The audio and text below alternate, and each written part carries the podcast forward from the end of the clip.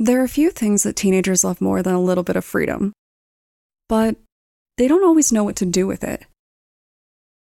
It's common for teens to want to exercise their independence and make choices for themselves, but not every decision ends well.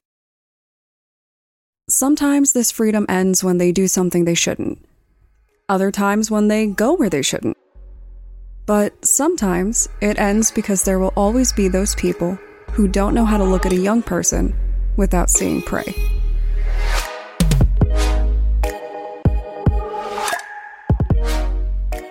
My name is Brienne, and I'm the host and creator of Among the Dirt and Trees, a show where we explore true crime cases that occur out in nature. In today's episode, we're going to discuss the 1965 murders of Marianne Schmidt and Christine Sharrock, two 15 year old girls who disappeared during a day at the beach and were later found brutally murdered.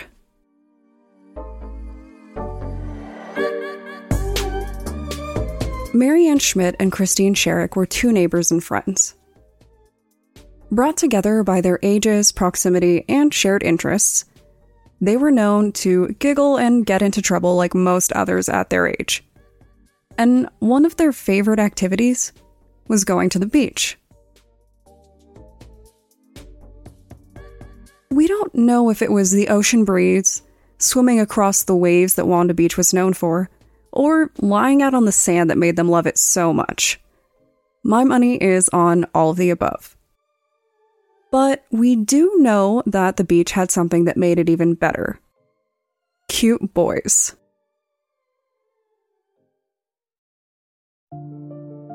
A couple of days before these girls went missing, their diary entries were filled with tales of their day on the beach and the cute boys that they kissed while they were there. It was all good childish fun, the kind that movies often promise, all with no indication of what the future might bring. Then, something happened. Marianne's mom ended up in the hospital, leaving her to care for her collection of siblings. But they made do. In fact, a couple of days later, they made plans to go to the beach for a family swim and this would be where everything went wrong. Their day at the beach was far from perfect, unfortunately. The wind was blowing aggressively, scattering the sand and causing the usually beautiful waves to toss and turn in a way that was less than welcoming. Fortunately, they managed to find a small enclosed area for the younger kids to swim, and they even managed to sit down for a nice picnic on the beach.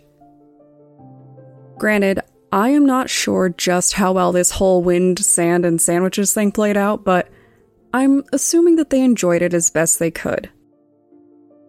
Eventually, the weather grew worse.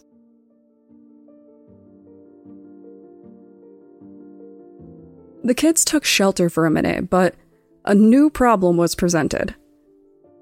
See, when they got there, the kids had stashed all of their bags and purses hiding them from the wind, the water, and, of course, prying eyes and sticky fingers. The bags were still hidden closer to the water, so Marianne and Christine made the brave and responsible decision as the oldest two in the group. They promised to run back, grab the bags, and return to the area where the younger kids were taking shelter. It was a noble move, but it was the last time that Marianne's siblings would ever see them. These two girls weren't exactly telling the truth when they said that they were going back for the bags. At least not initially. The two of them instead decided to keep walking further into the sand hills that surrounded them. When it was pointed out that they were going the wrong way, they shared a laugh that was full of conspiracy. The kind of laugh that all kids give when they know that they're up to no good. But off they went, and the other kids waited.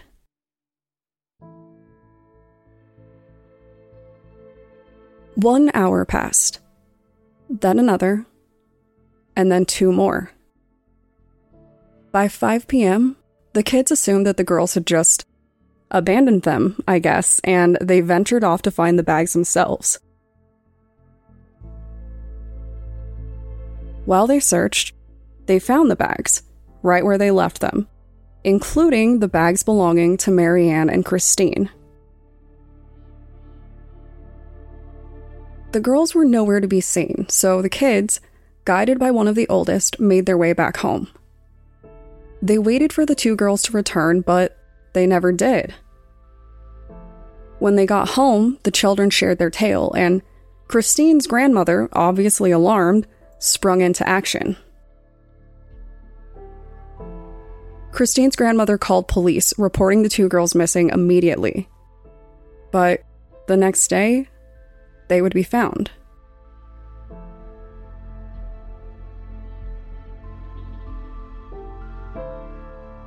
A man was on a pleasant walk by the beach with his nephews when he stumbled across something oddly human like.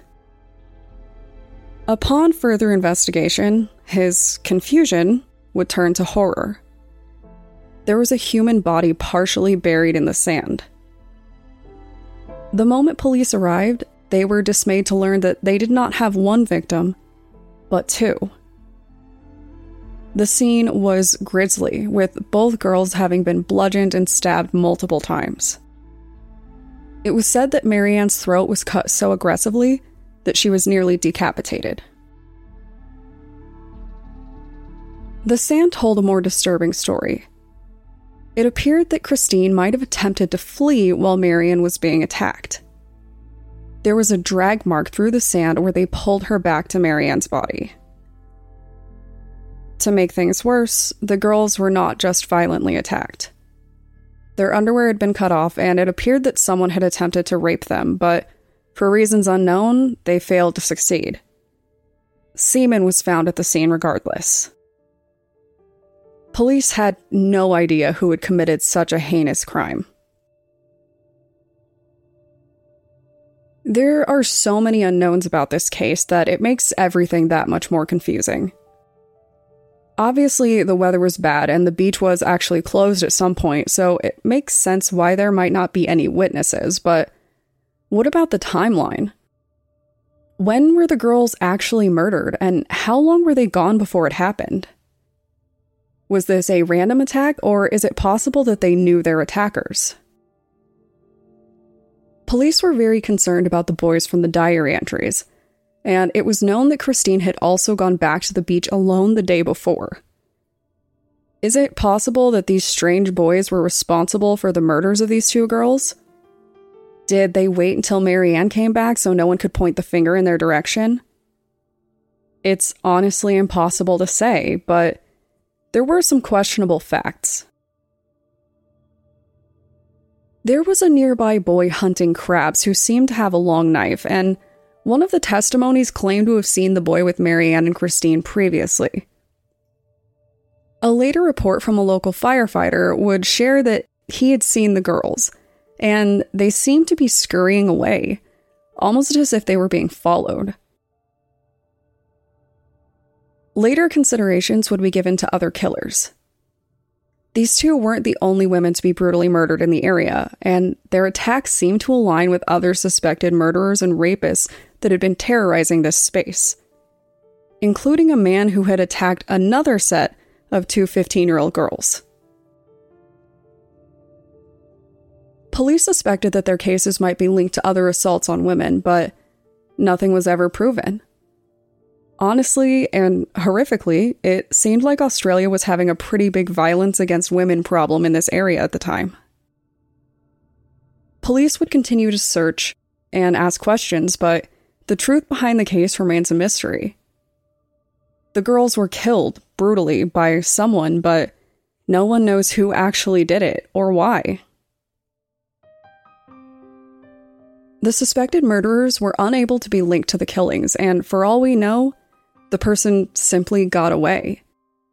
It might have been the boys from the beach, but it was just as likely to be a random killer looking for a thrill that happened to fall upon two incredibly isolated victims.